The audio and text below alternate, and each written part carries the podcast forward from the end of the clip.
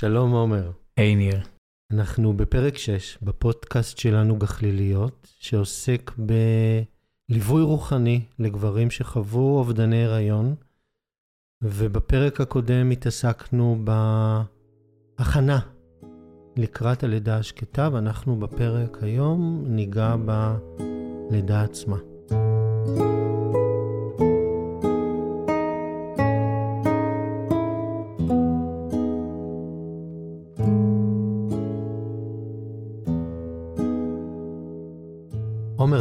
אותך ככה יושב לפניי די רגוע. אתה רואה בן אדם ש... שעובד עם זה וחווה את הסערות של זה בלייב. אתה רואה אותי אחרי.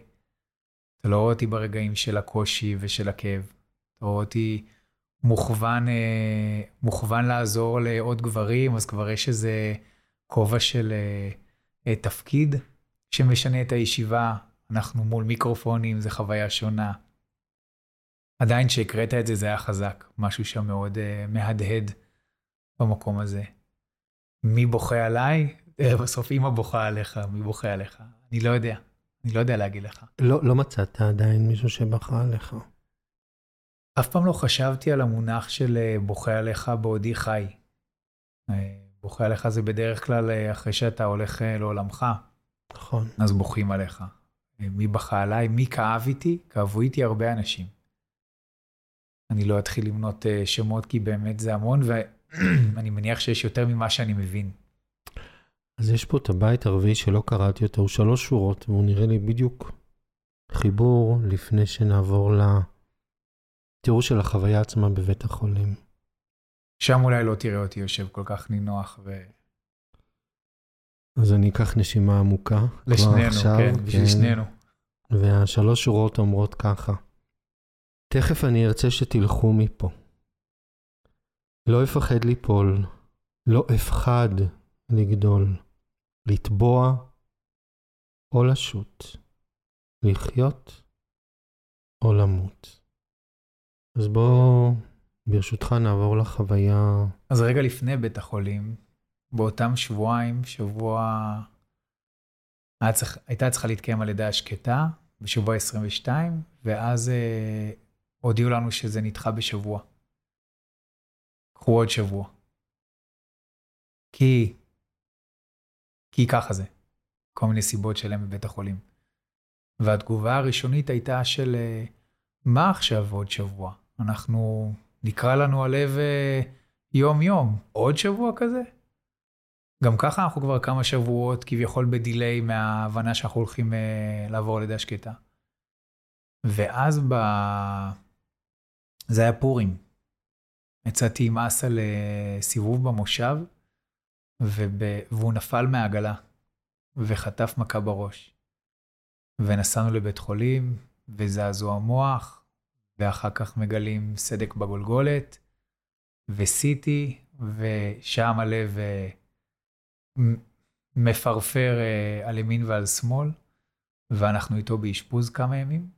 הכל בסדר, תודה לאל, אבל באותו רגע השהייה בבית חולים עם ילד, אה, עם ילד קטן, זה היה סבל לכולם. סבל וקושי לכולם. ושם אמרנו, אם ככה זה יומיים בבית חולים עם ילד, שבסך הכל המצב שלו טוב, מה יהיה החיים של יונתן, שיבוא לעולם ומהשנייה הראשונה יהיה בחיים של בדיקות ובית חולים וחרדה וזריקות וסבל. אז זה חיזק לנו את, ה, את ההבנה שאנחנו עושים מעשה שהוא נכון לנו. ומתי החלטתם באמת על שם, או האם בכלל לתת שם? בהמתנה לוועדה, בשביל להתקבל ללידה שקטה, אנחנו יושבים, מחכים לעובדת הסוציאלית, ואני פותח את הגוגל וכותב אה, לידה שקטה בשביל להבין מה הלכות קבורה. כי אמרתי, אני רוצה לקבור. ואז אני מגלה מה, מה קורה שם, מה הגישה ביהדות, ואני מבין שהולכים לתת לו שם בכל מקרה. זאת אומרת, בין אם אני אתן או לא אתן, ייתנו לו שם. אמרתי, אם ככה, אז אני אבחר לו שם.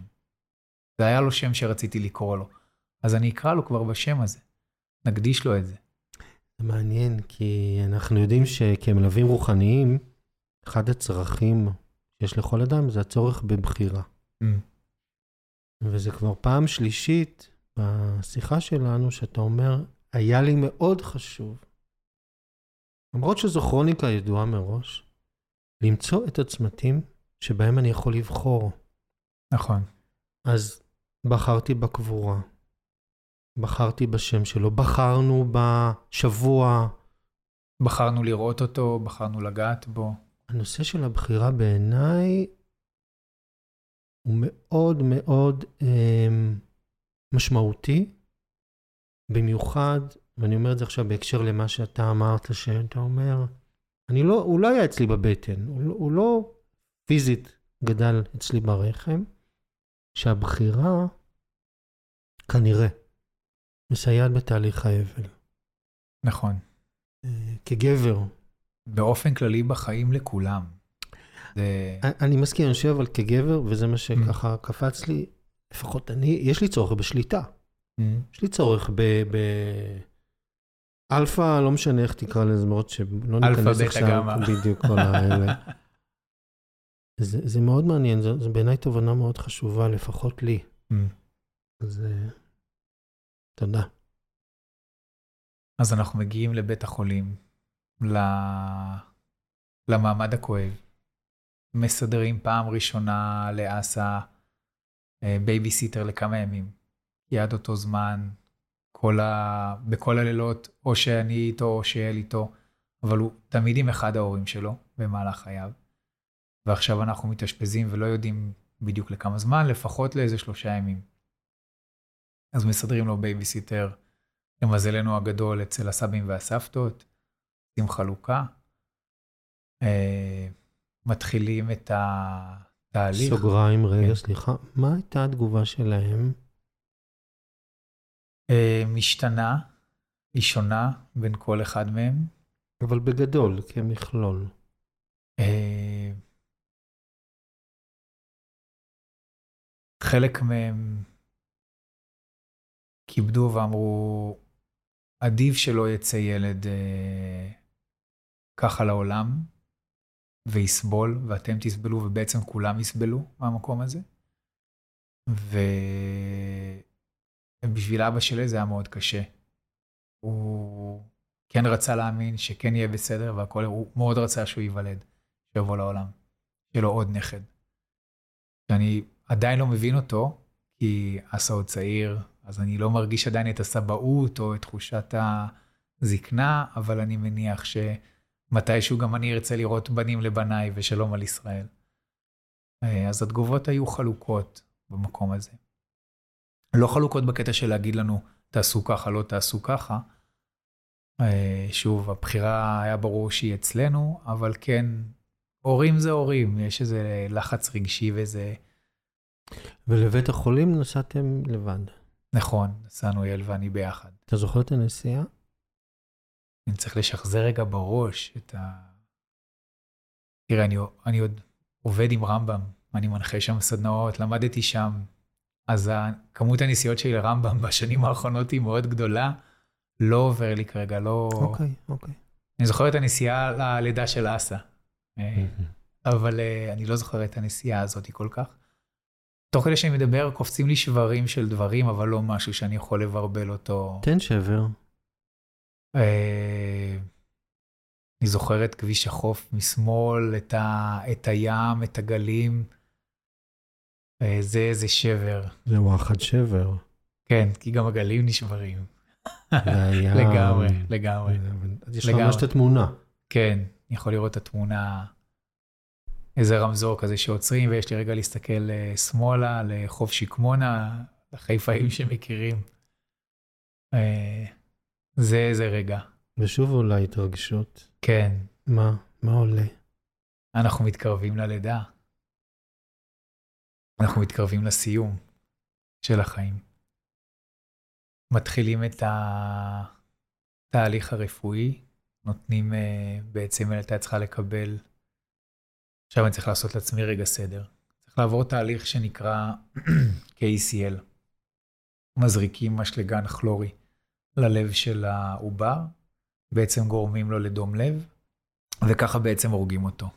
ואחד הדברים שהיו לי חשובים גם, אם דיברנו על בחירה לאורך הדרך, זה לדעת שהוא יעבור כמה שפחות סבל. זאת אומרת, לדעת בדיוק מה קורה בתהליך, איך זה קורה, כמה זמן זה יקרה, האם אני יכול להיות שם לידה. ברמב"ם לא מאפשרים, בשביל גברים שיאלצו לחוות את זה, שתדעו שיש בתי חולים שכן מאפשרים להיות לצד האישה בתהליך הזה. אני ממליץ לא להשאיר אותה לבד שם רק עם הצוות הרפואי, לא בגלל שיש בעיה עם הצוות הרפואי, אלא כי אנחנו זה בעצם הכנף השנייה של הציפור הזאתי. של הזוגיות. אה, זה נכון שנהיה שם לידה. בתפיסה שלי כמובן. אה, אני מנסה כל פעם להבין, אני חוזר רגע אחורה לוועדות הרפואיות ולקבלת מידע מהרופאים, שאני שואל על מה יקרה, איך יעשו את זה, איפה הוא מקבל את הזריקה, כמה זמן לוקח לו למות, מה הוא מרגיש תוך כדי, וכל רופא שאני פוגש, מגלגל את זה לרופא הבא. ואומר, יגידו לכם, יגידו לכם. יגידו לכם, יגידו לכם. עד לרמה שאני יושב עם רופאים שאומרים, אנחנו כנראה נהיה שם בחדר אה, זה, ואני אומר, אז תסבירו לי מה הולך לקרות בדיוק, ואומרים לי, יגידו לכם. ואני אומר, מה קורה פה? יש איזה קושי מאוד גדול ל...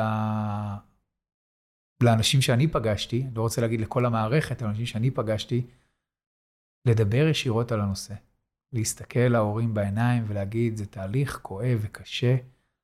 אנחנו לא יודעים לתת את כל התשובות, או קשה לנו בעצמנו להתמודד, על אף שאנחנו עושים את התהליכים האלה כצוות רפואי, קשה לנו בעצמנו עם המעמד, ואנחנו מעדיפים לא כל כך לדבר על זה, אלא לגלגל את זה הלאה, ואולי אתה כבר תוותר ולא תשאל, או שכבר המציאות תיתן לך את התשובות שלה. אז הרעיון היה שהיא תעבור את התהליך של ה-KCL, ו... אה, ואז תקבל אה, ציטוטק, זה כדורים שמזרזים את הלידה. והתהליך אמור להיגמר תוך אה, יום בערך ועוד יום להתאוששות.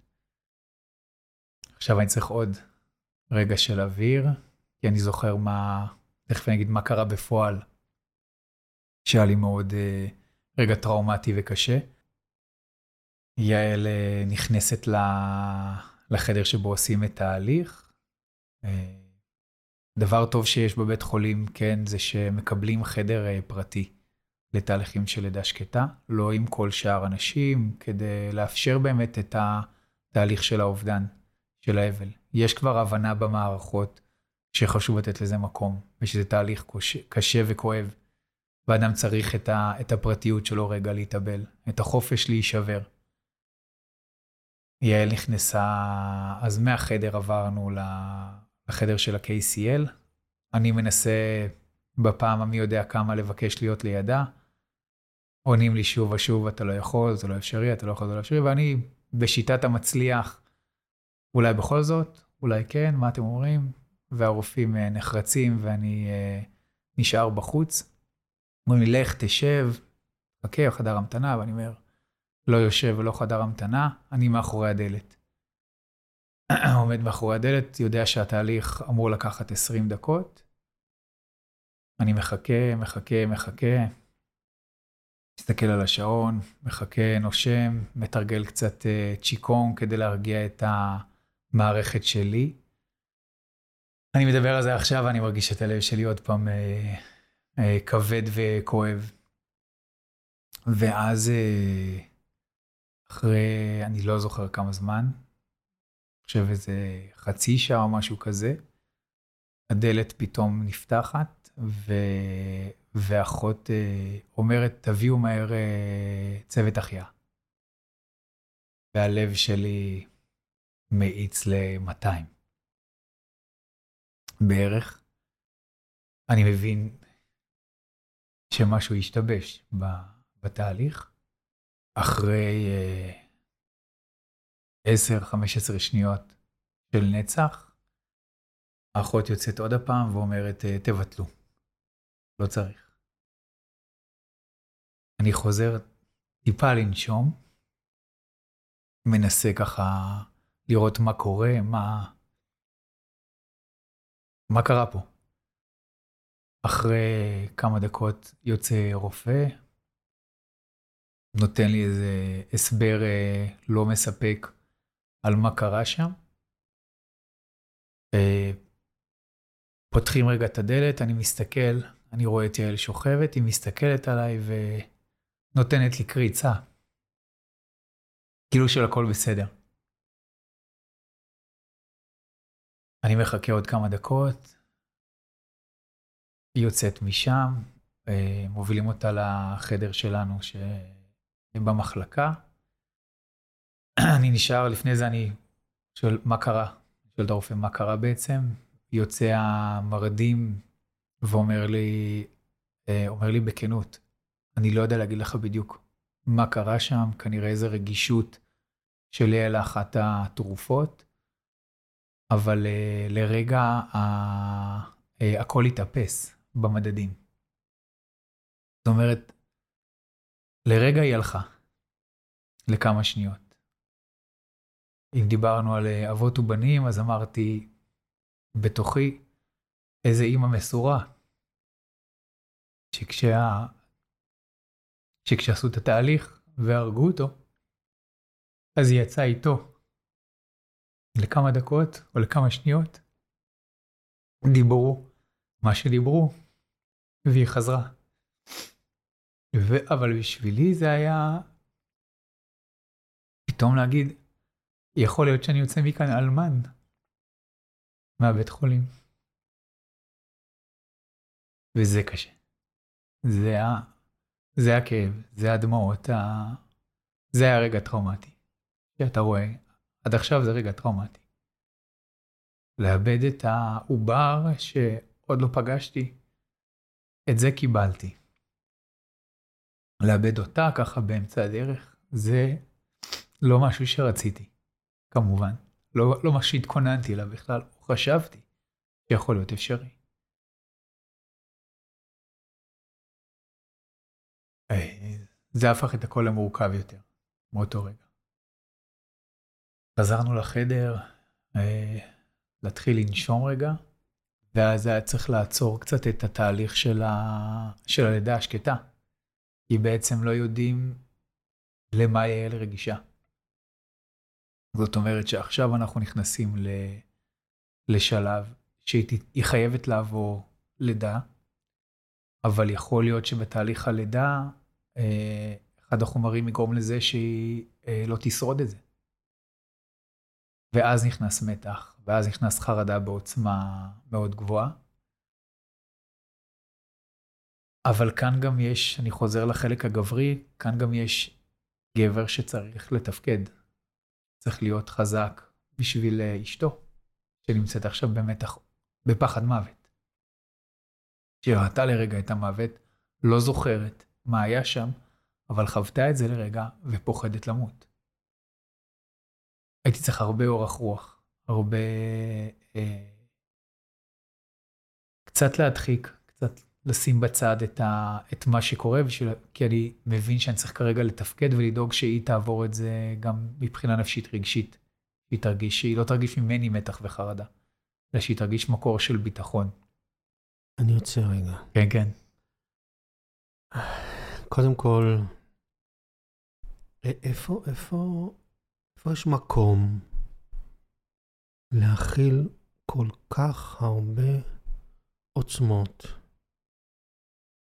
אני משער שהמחשבה מאוד אה, גבוהה של היא עכשיו ליוותה אותו בדרכו האחרונה וחזרה, שלא ילך לבד, לא, לא, לא הייתה באותו רגע. לא הרבה זמן אחרי. אבל זה, כן. באותו רגע הרי, הרי נמצאים ב... ב, ב, ב בכאוס. freeze, fight, flight, זאת אומרת, כן. כל שלושת ה-F-ים רצים, ואני ב, ב, ב, ב, כאילו... בכאוס רגשי. כאוס מוחלט, כן, וגם אין מקום לכלום, ו... ואז אתה אומר שאתה נדרש, וזה חשוב מה שאמרת, מהיותך גבר, שהתינוק בעצם לא אצלך ברחם, לשים הכל בצד, ולהיות בשבילה. נכון. איך עושים את זה? המעמד מחייב. המעמד נותן לך את הכוחות, זה לא בחירה זה בחירה... אני בא מעולם הפסיכותרפיה. אני זוכר ש... שלמדתי שבמצב של אה, לחימה, אם, ה... אם המפקד נופל, החייל שייקח את הפיקוד, המוח שלו יתחיל להפריש יותר טסטוסטרון, כדי שהוא יחווה תחושה של מסוגלות ויוכל לקחת אחריות על הסיטואציה. בגלל זה אני אומר, המעמד מחייב לא כמשהו פלצני, אלא אני מבין את המעמד, והפיזיולוגיה נרתמת לתהליך הזה, ומאפשרת לי לעשות את זה, ומאפשרת לי, והנפש עושה את ההדחקות שצריך להדחיק כרגע הצידה. שזה משהו מאוד גברי. אה, הייתי רוצה להגיד זכרי. זכרי, אבל... נכון. נכון. אני מאמין שיש גם... הורמון, הורמון זכרי. כן, גם לנשים יש טסטוסטרון, וגם נשים נדרשות אחר. בחיים במצבים כאלה ואחרים לגלות כוחות כאלה במצבים. זה... אז זה לא גברי, זה זכרי. נשמתי. הייתי חייב התנאה, הייתי חייב קצת פופקורן. כן, החלון ידע, זה נתן גם לי קצת אוויר. די, נו, גמרת אותי ברמות, נו. תקשיב, עומר, דיברנו אתמול בטלפון, היית צריך קצת להכין אותך. זה לא הוגן, אנחנו קולגות. כן, צודק. למרות שבוא נהיה כנים, כמלווים רוחניים, אנחנו לא מוכנים. מתקילים אותך, אבל גם על ימין ועל שמאל. לא, אתה לא באמת מוכן, אתה לא יודע מה תפגוש. אני רוצה רגע עוד משהו קטן לשאול. בכית ולא ניגבת את הדמעות. כן. למה? למדתי עם השנים לא להתבייש בזה. גם הכל נשבר בדרך. ככה זה, it is what it is. זה מה שהתכוונתי בלתת מקום לכאב. ולאפשר לו לשבת עכשיו באולפן הקלטה, שאתה רואה אותי ואורן רואה אותי, וזה מה שזה. וזה חלק מהחוסן הנפשי, שאתה נותן לכאב את המקום שלו באמת, ולא בורח ממנו, ולא בולע את הגוש הזה שנמצא בגרון, ולא מנסה למצמץ מהר או לעשות איזה טכניקות שגברים מכירים, אפילו בלי לשים לב, בשביל לחנוק את זה. לא לחנוק את זה. תן לזה. אפשר חיבוק? בטח.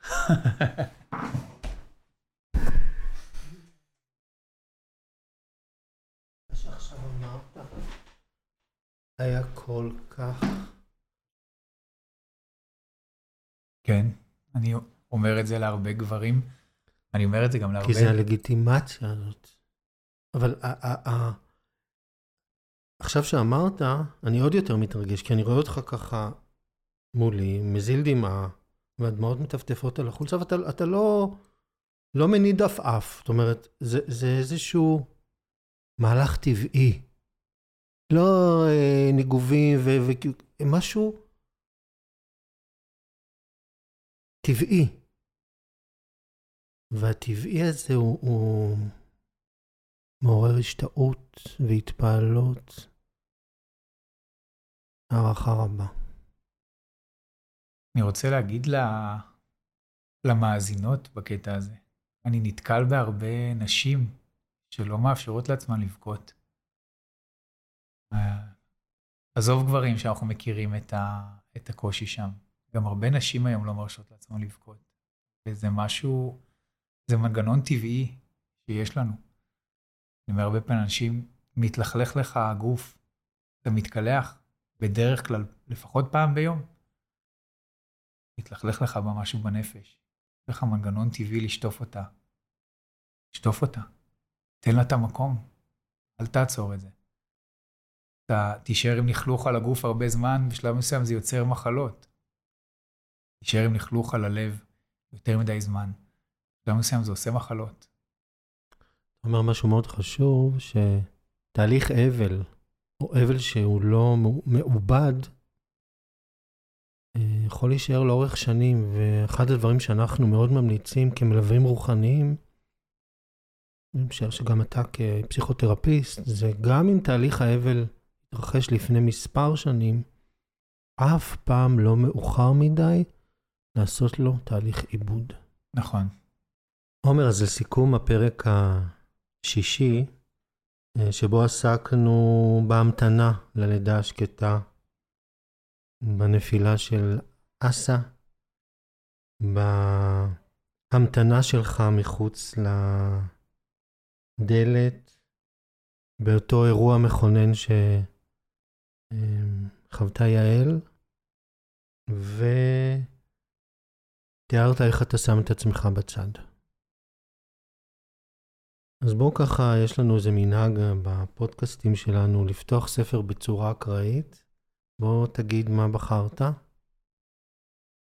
אז בחרתי אקראית ספר של אמיר גלבוע, שנקרא רציתי לכתוב שפתי ישנים. פתחתי אקראית בעמוד 32 ונגלה לעיניי הטקסט הבא. הם מלווים אותו בכל זמרה, ההולך ומשתפל עם הרחוב, שבמורדו נעלמים הם לאיתם, צועדים הם. כשאומרים צועדים, דומה שאדם אינו מכוון ליבו למות, אף על פי כן, 77 ימות. חי אדם, וחי את חייו על פי הבור שלרגליו. מצוי, אך עדיין לא קרוי. עד אשר אחת גוברת על שבעים, ושבעה יושבו אזי על מותו, שלא בחייו שלו, שלאחר מותו. חזור, שלאחר חייו עלי אדמות. ועוד ייתכן שימות גם אחרי מות. עומר, תודה רבה. תודה, ניר.